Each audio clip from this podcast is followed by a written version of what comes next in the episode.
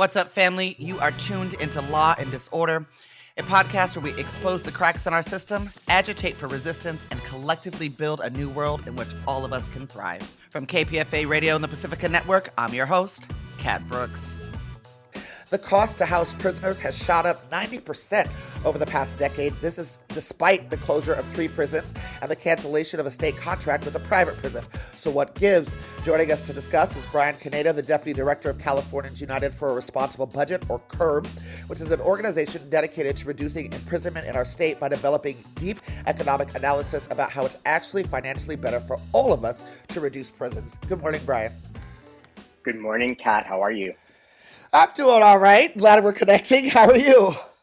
I'm doing all right. It's rainy here in Southern California. Oh, it's rainy here in Northern California too.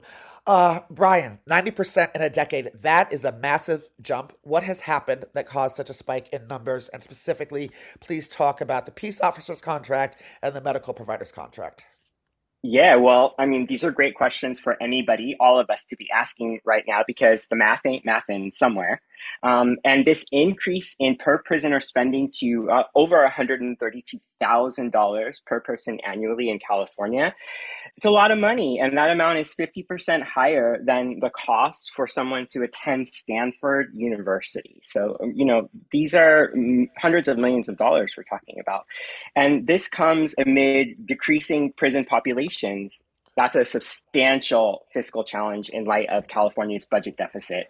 And there'll be further impacts by a significant rise in staffing costs. That's a billion dollar raise over three years for CDC, our corrections officers. And I wrote about this topic for the Fresno Bee last year, really questioning the power of CCPOA, which you mentioned. That's the union, quote unquote, representing corrections officers. And I say union in quotes because a better term would be law enforcement special interest groups because they have virtually nothing in common with the labor movement as we know it, uh, and they wield vast power in Sacramento. The actual cost to house uh, a, a, person in prison in California is much closer to around $15,000. Direct costs include things such as food and clothing, but the remainder, which is really over 90% of spending, comes from fixed costs like correction officers' salaries, uh, medical care, and facility upkeep.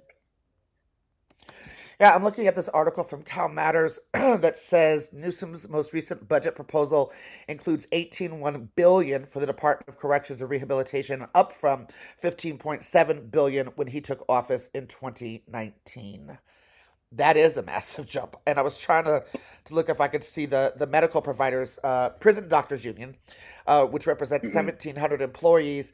They've negotiated a two year contract with a combined 5.5% general salary increase and a range of other incentives, estimating the cost of $234 million over three years. It's a lot of money. That is a and, lot of you know, money. I'm... And I, oh, go. Please go. Yeah, no, I, I mean, you know, uh, and I have uh, a lot of empathy for folks in the medical field working in California prisons because you know they're horrible places, um, and a lot of these folks are trained um, uh, to save people's lives, and they're in a place that's not really set up to do that. Um, and you know there are very high vacancy rates for medical professions in California prisons, and that's led to a reliance on temporary staff, which is more costly. I think California has spent more than a billion dollars on temporary medical staff over the past couple of years this is we, as we mentioned this this rise in cost is happening despite these recent prison closures and a reduction in the prison population. How many more prison closures would we need to get these numbers down? And is the governor open to that well, I mean, we hope that he is. Uh, a prison closure generally can save the state between 150 to 200 million dollars. So really, you're looking at a lot of long-term annual savings. Uh, right now, California has closed three prisons, uh, two officially, one on the way, uh, and we're already seeing savings of upwards of 700 million dollars annually. Um, however, all this money is going right back into the system. Uh, and despite the reduction in prisoner populations. You know, we're at about 100,000 people in California prisons, and that's down from 130,000 just a decade ago. Uh, the path toward future prison closures has stalled a little bit. The Department of Finance under Governor Newsom, which is where he gets all of his fiscal advice, they've announced that there's no additional closures planned. So the focus really seems to have been shifted to uh, how they think about rehabilitation programs in prisons, such as the planned 600 uh, 360 million dollar San Quentin building project which you know uh, Newsom's own handpicked advisory council has said it is too expensive. Initiatives like that and the California model all of these things might be a trojan horse for new prison spending. The California model is Newsom's experiment with Nordic style incarceration so building kinder gentler cages. Um, so this complicates the state's approach to reducing incarceration costs I think it's pretty imperative that all of us call attention to this shift away from prison closures. Even last week, New York's governor moved to potentially close another five prisons, which I believe uh, would be 11 total in the past year. So California is falling behind, and we need to uh, amp up our work on our criminal justice reform in this state. For folks just tuning in, we're talking to Brian Kaneda, Deputy Director of Californians United for Responsible Budget. We are discussing the pretty dramatic spike in uh, per prisoner spending in California prisons. I actually did want to dig in a little bit deeper to uh, Newsom's new talking points about rehabilitation, as if that's mm. what can ever happen in prisons. Can you say more about the plan for San Quentin for my listeners? Well, um, the San Quentin Advisory Council produced a report in December that outlined an overarching vision um, for what transforming San Quentin could look like. Um, and there are a lot of good ideas, but I think the main takeaway from the report is that the money allocated for the building, which is supposed to be, you know, the diamond in the crown of this experiment, uh, is far too expensive. And there's been a general acknowledgement that the plan was a little in, ill-conceived. Um, there was lots of big ideas and details to come, uh, and people aren't necessarily sure if it's the right strategy to focus all of our attention at one prison here in California while there are so many basic needs going unmet. And remember, you know, CDCR is an institution that hasn't um, historically done great with rehabilitation. You know, they tacked that R onto their name uh, in 2005. Uh, and I think anybody who has loved ones inside will tell you there's not a lot of rehabilitation happening inside California prisons. Something really notable is that there were no currently incarcerated people on the San Quentin Advisory Council. And there is actually an organization inside of San Quentin called the People in Blue, made up of all uh, currently incarcerated people that have produced recommendations on how there can be culture change at San Quentin. And, you know, uh, it doesn't necessarily take a $360 million building. Could maybe just start by calling people by their given names instead of a number.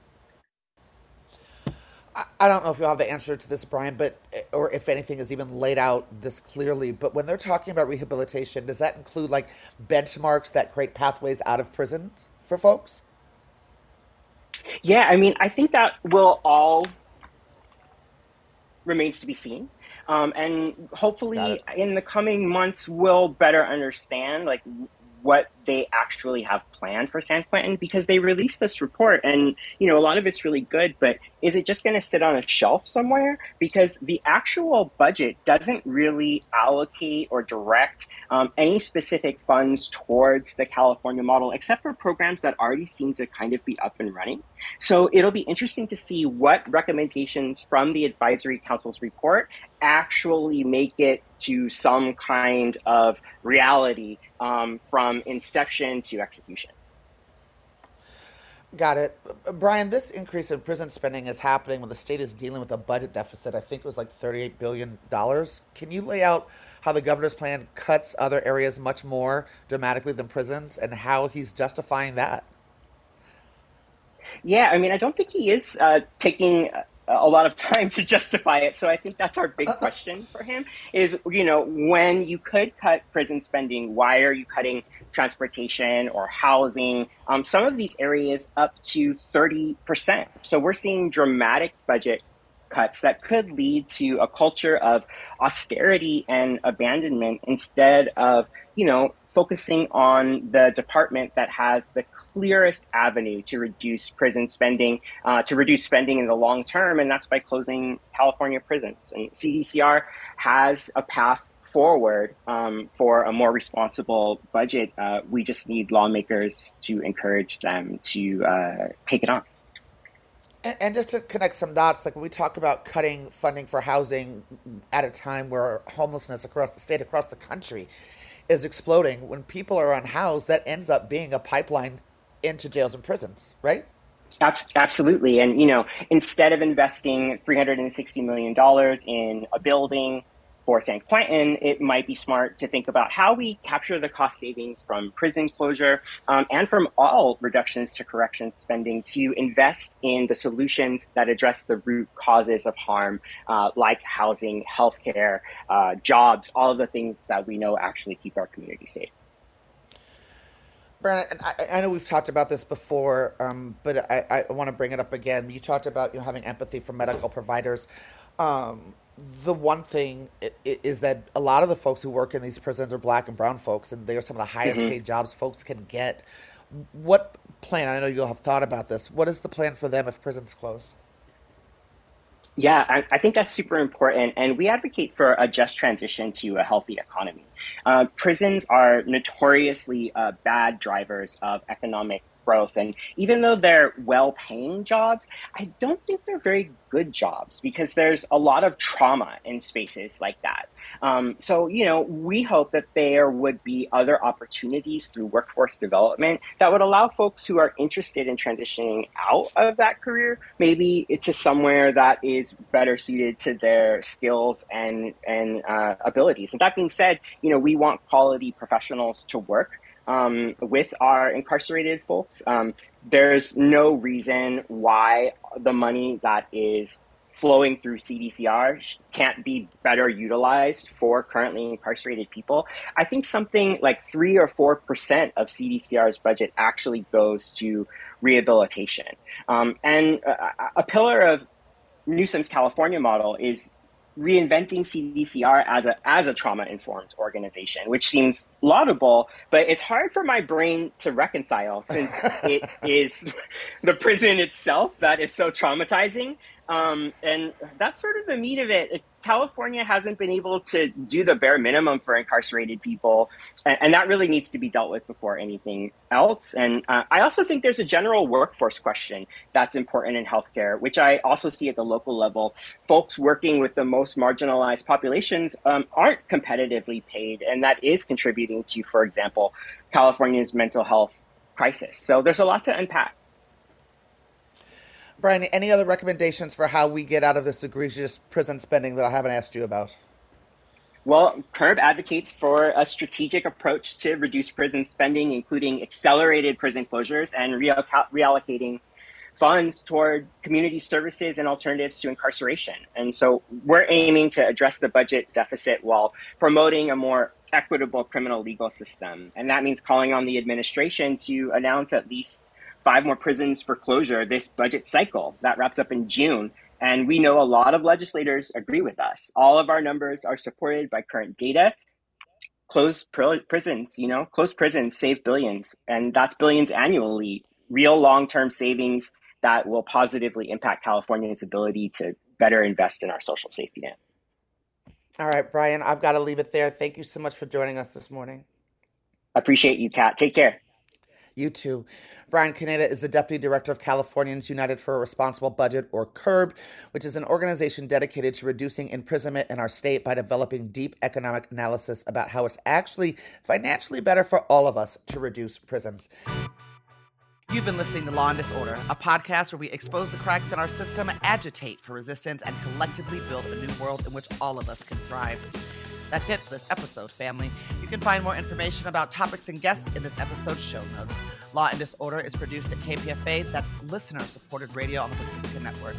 The show is produced by Jesse Strauss and hosted by me, Kat Brooks. Our theme music was composed by Steve Raskin of Fort Knox 5. If you like what you heard, please follow us on social media at Law and Dis, that's D I S, and subscribe wherever you listen to podcasts. Feel free to holler at us about something you heard or send us a show idea at law and disorder at kpfa.org.